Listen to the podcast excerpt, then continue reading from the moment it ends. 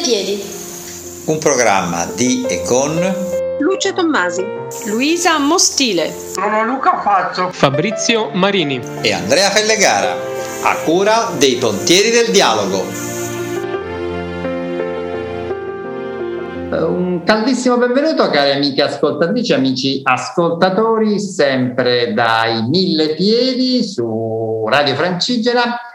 Oggi parliamo di un argomento di cui abbiamo già parlato, anche se molto tempo fa, diciamo l'ottantina di puntate fa, di una parola molto minacciosa ma che oggi ha in realtà diversi significati e adesso poi vedremo quali. Parliamo di Vaia il primo significato di Vaia è quello più drammatico perché Vaia è stata una tempesta di straordinaria violenza che si è abbattuto sul Trentino, Friuli e Veneto alla fine di ottobre, il 29 ottobre del 2018 con venti a 200 km all'ora e ha buttato giù una quantità di alberi spaventosa, si parla di 42.500 ettari di eh, foreste abbattute, milioni e milioni, 14 milioni di metri eh, cubi di legno eh, abbattuti, eh, centinaia di migliaia di case eh, prive di utenza elettrica, prive di linea elettrica perché eh, gli alberi hanno fatto crollare i piloni delle linee elettriche, insomma un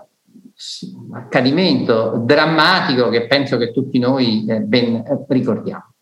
Oggi ne vogliamo parlare, già allora lo facemmo quando parlammo a un anno da Vaia, invece Vaia ha anche un altro significato. Vaia è una start-up fatta da un gruppo di giovani che hanno deciso di riutilizzare il legno che eh, naturalmente purtroppo in questo, in questo momento, come anche allora, abbondava nelle eh, foreste del Trentino e appunto del Friuli e del Veneto per produrre dei, dei, prodotti e contemporaneamente con questi prodotti anche cercare di, di contribuire alla riforestazione, quindi al, eh, ripristino, ove, per quanto è possibile, dello stato quo. Allora, ne abbiamo parlato e ne continuiamo a parlare con uno dei founder, come si dice oggi, uno dei fondatori di questa startup che è Giuseppe Adamo. Ciao Giuseppe. Ciao Andrea, grazie mille per l'invito. Ciao. Grazie a te, ne parliamo con eh, Lucio Tommasi che è con me ai microfoni insieme al sottoscritto Andrea Fellegara. Un saluto a tutti. Allora, abbiamo parlato quindi Vaia come tempesta, quindi un momento drammatico, Vaia anche come riscatto, come possibilità, no? E quindi insomma, la prima domanda che io ti faccio è come sta andando la tua startup? A che punto è Vaia come eh, società nuova e poi vedremo anche Vaia come prodotto, insomma, quindi ha, ha tanti significati, abbiamo detto questa parola. Sì, rispetto alle 80 puntate che sono eh, intercorse da, da oggi, la, la startup ha, devo dire, avuto un'accoglienza straordinaria. È proprio l'anno, eh, il 2020, che è stato, come sappiamo tutti, l'anno del Covid, eh, quindi l'anno duro per tutti quanti, è stato un anno in cui siamo comunque riusciti a crescere e abbiamo avuto non solo il riconoscimento come, eh, da Forze come tra i 100 imprenditori italiani nel sociale, eh, abbiamo anche avuto modo di mettere a dimora tanti alberi eh, nonostante i vari, i vari, divieti e quindi comunque la nostra mission sta andando avanti, cioè quella di eh, trasformare questa distruzione di cui hai parlato molto bene tu Andrea eh, in bellezza, quindi in un qualcosa di positivo che possa generare davvero un effetto eh, di eh, rinascita per quei luoghi. Si parla spesso degli alberi abbattuti, in realtà gli alberi abbattuti significano anche un intero ecosistema colpito con la sua, la sua biodiversità, la sua fauna, la sua flora e quindi poter in qualche modo eh, ricostituire questo equilibrio compromesso fa parte di, di quello che è l'obiettivo, l'obiettivo della startup di Vaia che come dicevi tu, sta assumendo, ed è quello che desideriamo, eh, sfumature positive perché stiamo in qualche modo eh, riconducendo semanticamente la, la parola vaglia a, a, ciò che stiamo adesso per le Dolomiti, quindi a qualcosa che davvero sia un riscatto per quei territori. 80 puntate, nel frattempo il vostro obiettivo eh, era 50.000 alberi, ecco, a che punto siamo di questo percorso? Siamo arrivati a 20.000 alberi eh, messi a dimora dalla Val di Fiemme alla Val di Zoldo, quindi dal Trentino al Veneto. Eh, proprio recentemente abbiamo eh, organizzato una piantumazione con gli Eugenio di Gioia, che è una band torinese, eh, e con il progetto Trentino Unity Agreement abbiamo eh, dato vita alla ricostruzione della foresta dei violini, che appunto si trova a Paneveggio ed è una foresta molto famosa perché si dice che è lì che Stradivari andasse a recuperare il legno per i suoi strumenti a corda. Quindi è lì che nascono e crescono i famosi abeti di risonanza che hanno questa caratteristica naturale di amplificazione del suono. Eh, quindi il progetto sta andando avanti, siamo molto contenti, stiamo riuscendo a, a, farci conoscere non solo in tutta Italia ma anche in tutta Europa. Abbiamo da poco cominciato un progetto in Belgio, proprio partendo da Bruxelles, che è una città a cui sia io che Federico siamo molto legati perché io ho fatto un Erasmus quando ero giovane. Ora non, ora non lo sono più, però quando ero, avevo qualche anno in meno, qualche puntata Mediamente giovane, dai. Eh, io ho fatto Erasmus e Federico invece ha lavorato alla Nato e quindi abbiamo avuto modo di, di diciamo, valorizzare i nostri contatti lì e ci stiamo rendendo conto che in realtà la sensibilità sulle Dolomiti, che è un patrimonio dell'UNESCO, eh, trova davvero risonanza in tante, tantissime persone, eh, perché il Trentino è davvero un luogo che non solo viene visitato da milioni di italiani, ma anche da milioni di, eh, di europei, e quindi eh, dà davvero la speranza di poter tornare un giorno a quello che, quelli che erano i boschi e le foreste dove molte persone sono cresciute, dove molte persone eh, anche, usavano spesso andare in vacanza. Eh, diciamo, è anche un po' un nostro, eh, un nostro sogno. Senti, una cosa, parliamo di, di, riforestazione, naturalmente anche su questo tema ci sono molte discussioni, eh, chi dice che è un bene, chi dice che è un male, ma soprattutto poi forse il punto cruciale, al di là del bene e del male, il bene e il male viene dal come si fa, ovviamente, perché c'è un aspetto molto importante che è legato alla biodiversità, alla conservazione della biodiversità. Se io ripentassi solo per dire le larici piuttosto che abeti rossi, qualunque altra cosa, schiaccerei la, la biodiversità dei boschi. Ecco, come si fa? A quali best practice vi siete ispirati, se ce ne sono, per riforestare un'area poi così vasta come quella colpita da Vaia? È giustissimo questo punto. E mi viene in mente l'esempio che un grande eh, trend di riforestazione che c'è stato in Cina, che però è, stato, che è iniziato di, circa un decennio fa e che è andato malissimo, perché come sapete la Cina è a rischio di desertificazione eh, quindi mettere a dimora degli alberi che non solo non rispettano la biodiversità del luogo, ma possono anche compromettere l'equilibrio che già esiste, si rivelano più un danno che, che un vantaggio e un beneficio. Pertanto noi ci affidiamo a degli esperti, in particolare Etifor, che è uno spin-off dell'Università di Padova ed è un partner FSC, che è uno dei marchi più importanti di sostenibilità forestale che ci guidano nell'opera di piantumazione. E quindi eh, quando si mette a dimora un albero non è che magicamente la piantina viene collocata nel sole e poi dopo sta da, sta da sole autonoma. Non è, non è così purtroppo. Innanzitutto il bosco non ha bisogno di noi, semmai siamo noi che abbiamo bisogno del bosco e quindi bisogna capire come poter accelerare quello che già esiste in natura, cioè un'opera di eh, riassestamento se vogliamo. Dopodiché, prima di mettere a dimora degli alberi, bisogna ripulire il suolo e quindi eh, capita spesso che ci sono radici che, che, vanno, eh, che, vanno, che vanno tolte.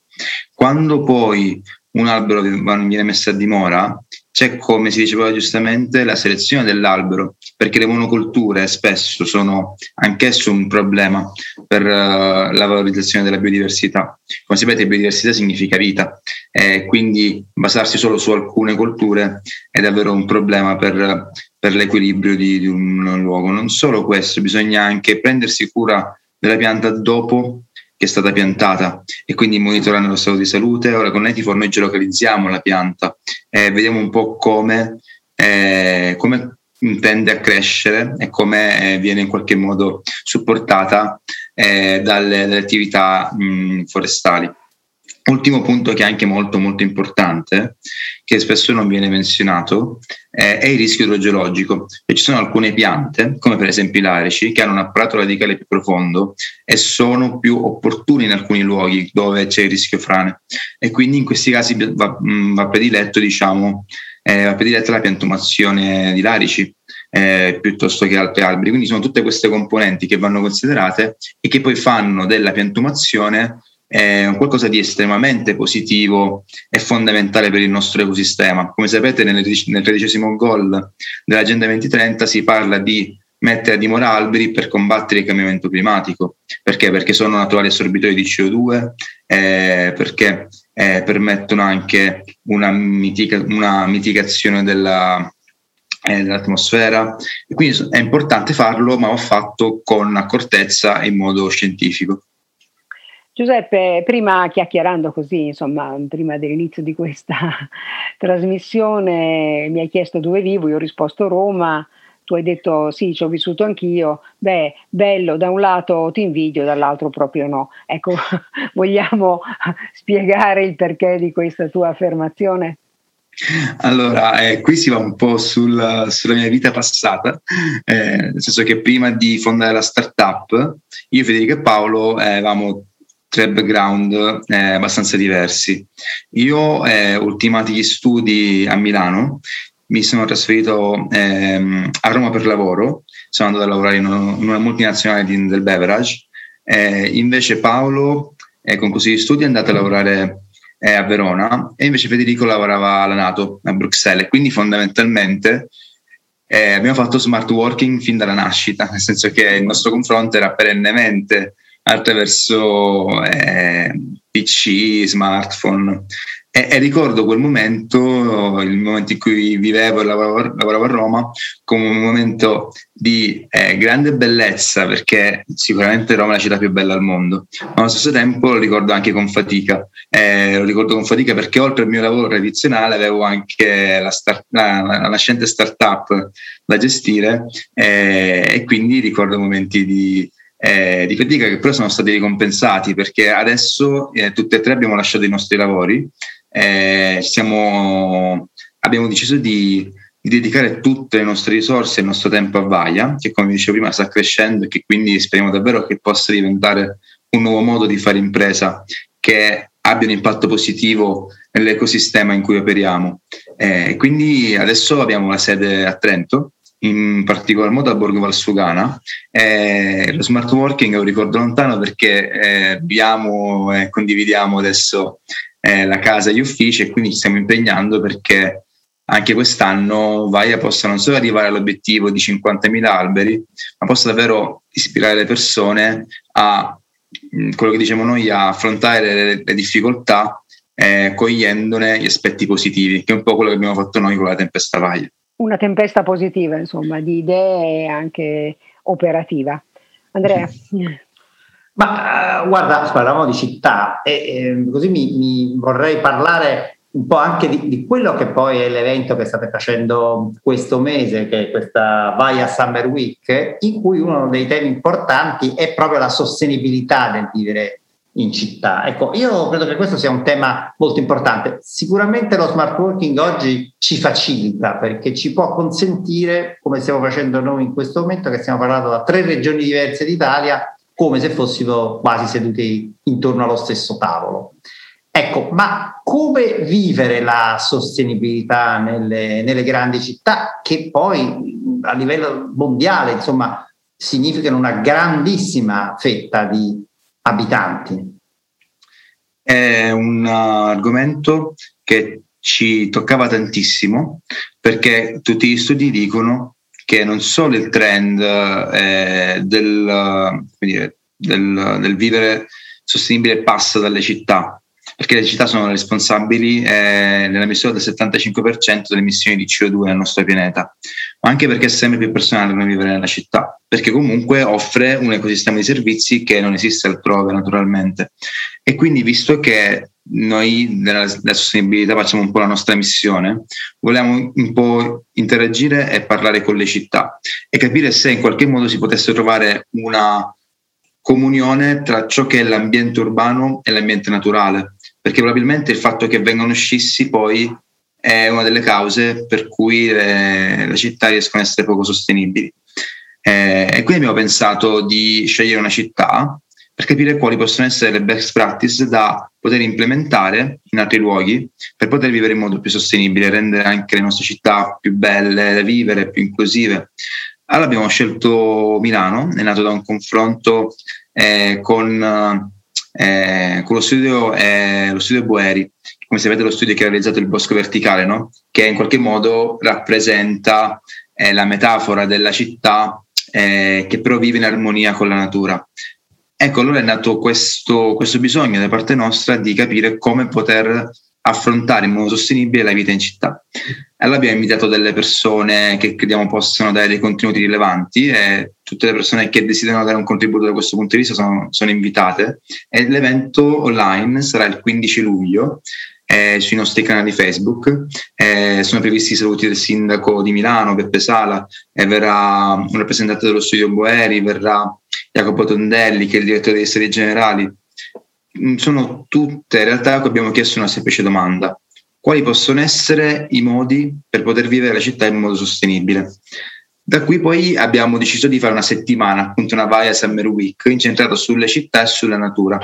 Eh, quindi eh, la settimana poi si, si, concluderà il 17 luglio, due giorni dopo, con una piantumazione aperta al pubblico eh, che faremo in Panarota, che si trova in provincia di Trentino, una delle cime ehm, della, della Valsugana ed è, una, ed è, un modo anche di condividere un momento bellissimo, cioè quello di rimettere a dimora un albero, perché di solito quando noi facciamo le attività di, di piantumazione le abbiamo fatte ovviamente per motivi legati all'emergenza sanitaria, sono state organizzate in modo che non potessero eh, in modo che le persone ovviamente non potessero, non, purtroppo non potessero partecipare. Invece anche poter condividere questo momento per la prima volta, eh, poter davvero piantare una piantina e far capire come i forestali intervengono eh, nelle attività di piantumazione è una cosa che volevamo anche dedicare a tutte le persone che hanno creduto in noi e che hanno deciso di eh, sostenere il nostro progetto.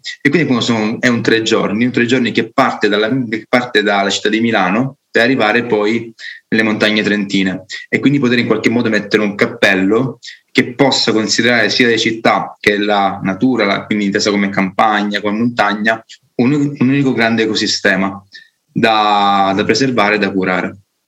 Ma senti, in attesa dell'evento, uh, lo ripetiamo che si terrà dal 15 al 17 luglio, mi puoi, dico mi puoi, ma ci puoi anticipare qualcosa? A me e a tutti quelli come me che vivono in una città come Roma, insomma. Strategie di sopravvivenza? allora, eh, una delle cose che è, è, semplicissima, ma che in realtà è davvero fondamentale, è proprio piantare alberi. Piantare alberi nelle città è fondamentale per migliorare la qualità dell'aria respirata. Eh, Trento, Milano, Bologna sono tra le prime città in termini green, ma per esempio io eh, sono siciliano, vengo da Catania.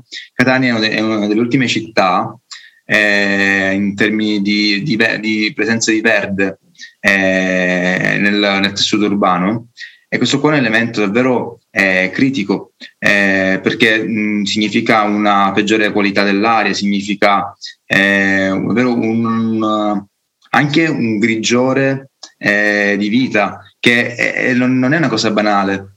Eh, quindi poter valorizzare e integrare che quelli che sono i giardini pubblici, gli spazi verdi, in un tessuto urbano che deve essere sempre più legato al concetto di ecosistema naturale, con l'equilibrio che già esiste nell'ecosistema naturale, può essere in qualche modo eh, davvero una delle strategie vincenti.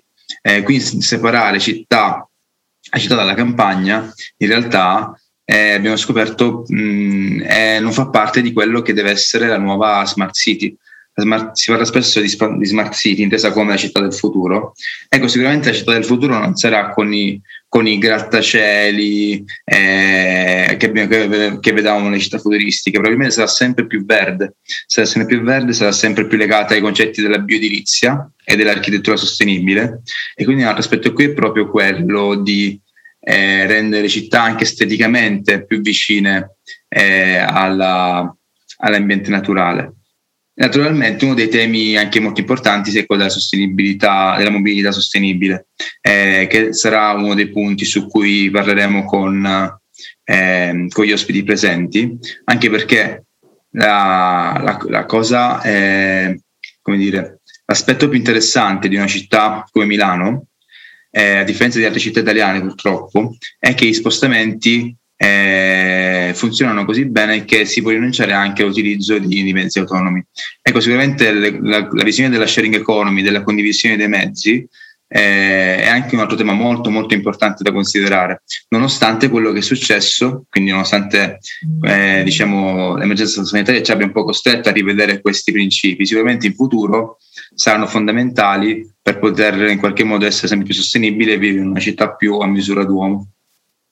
Senti, invece oggi la, la, la, pandemia, di nuovo, da un fatto tragico, forse alcune cose positive si possono trarre, un po' come è stato nel caso di Vaia. Una di queste è stata sicuramente la grandissima accelerazione digitale, lo smart working che citavi prima, che senza pandemia avremmo impiegato altri vent'anni come minimo ad avere, che invece oggi è, è pervasivo e penso che oramai eh, sicuramente rimarrà, anche se non magari sulle basi statistiche così alte come adesso, sul 100% o quasi, magari in misura minore, ma sempre ci sarà. E comunque sempre di più darà il segno, la possibilità a tante persone, a tanti mestieri di, potesse, di poter essere svolti in eh, digitale, quindi da remoto. Quindi questo pone un problema che accanto, come si può dire, alle smart cities, e il futuro ci vedrà anche la possibilità di avere tanti smart villages, nel senso che, per esempio, tutte le persone che hanno la seconda casa, per capirci, e nel Trentino sicuramente di seconde case ce ne sono molte, tantissime, ecco, il punto si pone anche aspetti di, di bioedilizia e se vuoi di, di, smartness, nel senso di possibilità di banda, quindi di possibilità di, di, di avere le capacità di lavoro, ma al contempo anche di sapere organizzare bene chi magari non è detto tutto l'anno, magari 4, 5, 6 mesi all'anno, potrebbe decidere di vivere nella seconda casa, perché lavorativamente lo stesso, magari l'estate fa più fresco in Trentino che nelle grandi città, eh, o, o l'inverno se gli piace di più la neve, come che sia ognuno di noi voglia fare. Ecco, non so se questo è uno degli argomenti su cui forse anche lì andrebbe eh, riflettuto. Cosa pensi tu? Io devo dire che hai fatto uno spoiler, Andrea. No, ho, fatto be- ho, fatto benissimo a non menzionarlo, cercherò di non farlo, però naturalmente è naturale che, ben- che, sia, che, sia, emerso il tema dello smart working. È di fondamentale importanza. È di fondamentale importanza perché tuttora eh, ci sono molti studi che stanno cercando di capire come lo smart working, da una parte, incida o non incida sulla produttività lavorativa, dall'altra parte quanto incida positivamente eh, rispetto alla sostenibilità urbana. Eh, quindi probabilmente in futuro non solo ci saranno eh, più lavoratori che appunto praticano smart working da casa, ma addirittura si pensa anche a degli uffici condivisi eh, dove non si lavora con, con, i membri del team o, comunque dove fisicamente si lavora con, eh, con, altre persone, proprio perché l'obiettivo è quello magari di rendere i spostamenti più limitati, eh, quindi lavorare in contesti in cui si può lavorare, lavorare insieme, comunque avere l'atmosfera dell'ufficio. Eh, e per esempio vengono, eh, mi vengono eh, tantissime realtà in mente di, di co-working. Eh, e questo qua è anche un trend del futuro sicuramente che farà parte della sfida della città, quindi come la città risponde anche a questo bisogno emergente, cioè che è quello di da una parte poter offrire anche quelli che sono i servizi di un ufficio, quindi la, eh, tutto quello che si fa da smart working può essere anche fatto in, una, un, ufficio, eh, un ufficio condiviso, eh, ma allo stesso tempo sicuramente ci sarà una, eh, chiamiamola, eh, quello che può essere chiamato, non so, un, un, life balance che sicuramente darà molta più importanza al lavoro da casa. Eh, allo stesso tempo ci saranno probabilmente i, i, lavori che sono più legati alla presenza fisica che, che, cambieranno. Ma un esempio straordinario secondo me è stato quello che nel 2020 ha visto i ristoratori eh, completamente reinventarsi con il delivery. Eh, quindi per, mh, mm, diciamo che anche lì c'è stato un esempio di resilienza, se vogliamo, quindi una sfida, una difficoltà immensa, come è stata gestita è, è diventata qualcos'altro. E quindi tu, adesso stiamo vedendo che l'online nel 2020, parlo delle consegne online, ha avuto un boom straordinario eh, perché eh, i lavoratori hanno saputo eh, diciamo, cogliere, se vogliamo, questa, questa sfida e affrontarla nella, nella, sua difficoltà, ma affrontarla riuscendo a, a, in parte eh, a vincere questa, eh, a, sormontare questo problema. Ecco, quello che il mio augurio è che si, si, possa fare la stessa cosa per le sfide che riguardano la sostenibilità urbana, quindi capire come integrare queste avversità e trasformarle in un'opportunità. Beh, per esempio vivere sei mesi a Roma e sei mesi in Trentino, potendolo fare, oppure sei mesi nella propria casa in riva al mare, può dare un senso anche al concetto di tempo libero, perché è chiaro che io posso condividere con gli altri il tempo libero e anche piantare più alberi, eh, magari in Trentino che a Roma. E quindi non è soltanto il tempo di lavoro che lo smart working ci può aiutare diciamo, ad affrontare con gli stessi criteri comunque con cui avremmo lavorato in un ufficio, ma è anche il tempo che mi resta che non è da sottovalutare e, e nel quale posso effettivamente mettere tutto quello che magari nella città non posso mettere. Insomma, quindi dividersi un po' anche tra queste due situazioni grazie allo smart working può essere un'opportunità. Insomma, io vorrei piantare alberi dove sei tu eh, e non sotto casa qua, anche se c'è il parco di Veio a un passo e magari insomma, potrei incrementare questo. E quindi mi sembra una bella sfida, insomma, anche rispetto alle abitudini delle persone, insomma, quindi io mi aspetto molto da questa vostra tre giorni. Eh. Andrea. Grazie Lucia. Dunque, senti, adesso parliamo, facciamo giustamente, visto che abbiamo parlato di spoiler, facciamo anche un po' di pubblicità, ma tanto è pubblicità progresso, cioè del vostro mm. amplificatore passivo, quindi del ricavato, quindi un oggetto, un cubo di legno, infilando dentro un cellulare si ha un amplificatore naturale, cioè quindi si può amplificare la voce del cellulare in modo semplice e una parte del ricavato, come abbiamo detto, di, della vendita di questi cubi servito e sta facendo quello che tu dicevi prima, la riforestazione. Bene, ma avete in mente, state pensando anche ad altri prodotti di recupero di questo tipo o volete sempre concentrarvi sul, sul cubo Vaia, ennesimo nome con nuovo significato? L'amplificatore naturale, il, il Vaia Cube, fa parte della nostra esistenza e continuerà a esserci perché è anche un po' eh, carico di tutti quei messaggi che vogliamo amplificare. Quindi il recupero del legno in un'ottica di economia circolare, l'amplificare un problema alla coscienza collettiva fond- è fondamentale per noi. Però detto questo stiamo anche lavorando ad altri oggetti. Eh, presto vedranno luce eh, o meglio, presto vedrà luce il secondo oggetto Vaia, che non posso naturalmente dirvi cos'è, però sappiamo che... Eh, sappiamo che... Noi speravamo nello spoiler invece. posso dirvi che sicuramente rispecchia le logiche del cubo Vaia, quindi è un oggetto in legno, è un oggetto che funziona in modo totalmente naturale, è un oggetto che ha un impatto diciamo positivo e quindi collegato a un progetto naturalmente di, ehm, di economia rigenerativa come nel caso del Vede Cube è sempre realizzato in modo artigianale lavorando con le falegnamerie artigiani locali. Quindi tutti questi elementi continuano a, a, sussistere, a sussistere perché fanno parte della filosofia Vaia. Tutto questo è, è un oggetto che davvero speriamo possa possa interessare e possa trovare anche la propria funzionalità diciamo nel, nel quotidiano. Un po' come, come l'amplificatore che adesso viene utilizzato per le videochiamate per le lezioni online per ascoltare la musica quando, eh, quando si è a casa. O addirittura c'è gente che lo porta per esempio quando va a fare trekking e poi ascolta, eh, lo ascolta eh, diciamo è immerso in una radura. Per ascoltare Quindi, la radio posso dire? Assolutamente sì, assolutamente sì. Radio, podcast. Devo, devo, dire che quello che vediamo è che le persone da questo punto di vista ci sorprendono. Nel senso che noi quando abbiamo pensato il lancio del Cube abbiamo pensato come un amplificatore e non, non, avevamo un po' nemmeno ponderato le altre funzionalità. Poi riceviamo foto straordinarie, straordinarie da parte della nostra community eh, tramite email, tramite messaggi social, perché ci dicono: ah, io lo uso eh, perché così mio figlio segue la DAD. Ora, fortunatamente è estate e quindi la scuola in questo momento non c'è più, però abbiamo ricevuto davvero tante. Eh, quindi tante occasioni di utilizzo che non avevamo nemmeno pensato all'inizio.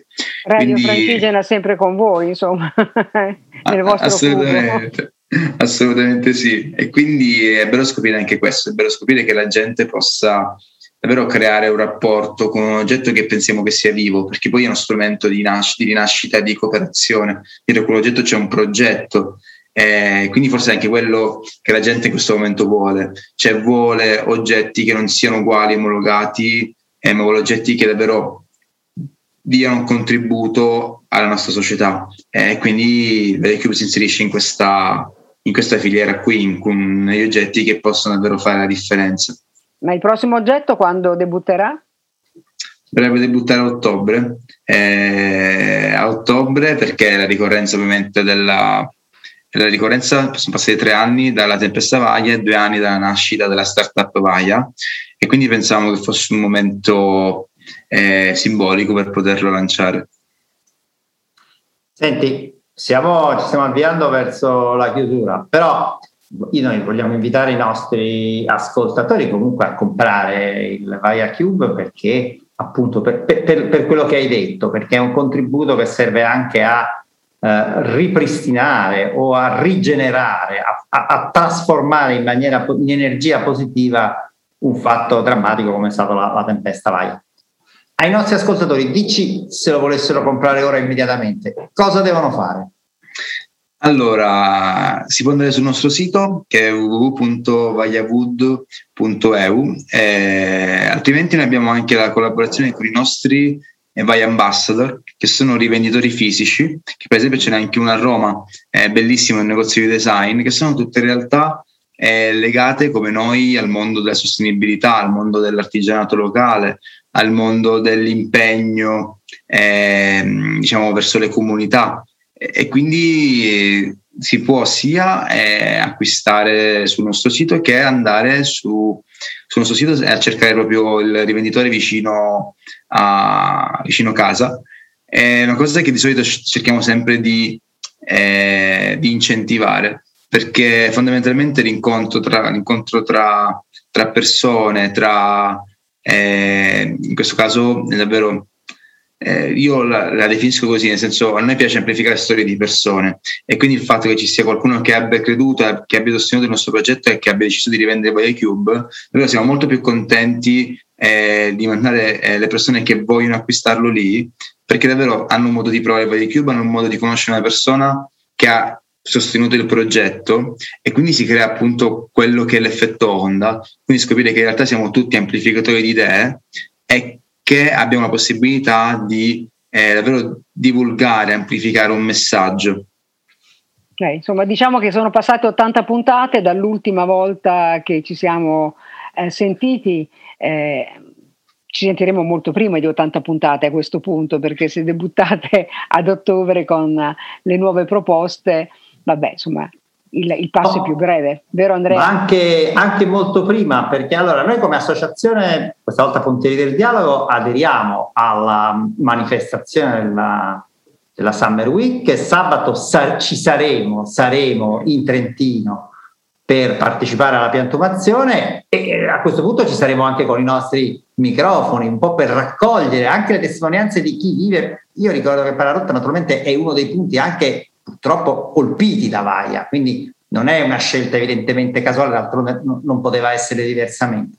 Quindi sarà anche molto interessante capire cosa pensano le persone del luogo, le persone che intervengono, se avvertono questo senso di, di rinascita e di riscatto o, o, hanno ancora delle difficoltà. Penso che sarà un'occasione di confronto con il territorio molto interessante. Quindi intanto invitiamo tutti a venire il 17, chi volesse, chi magari è in vacanza in Trentino, in Veneto, in Friuli, dove che sia, che magari con un'ora e mezza di macchina, due, può, può venire a assistere alla cerimonia e magari, tra l'altro c'è un bellissimo spettacolo la sera, quindi insomma può decidere di fare anche una bella giornata di vacanza in cui magari può anche riflettere su, su alcune cose. Insomma, noi andremo in onda proprio il giorno, no? il 17, quindi sarà, sarà, una bella cosa. Io intanto ti delego la piantumazione del mio albero e, e poi se riesco a raggiungervi lo farò personalmente. Comunque il mandato c'è, quindi un albero anche per me.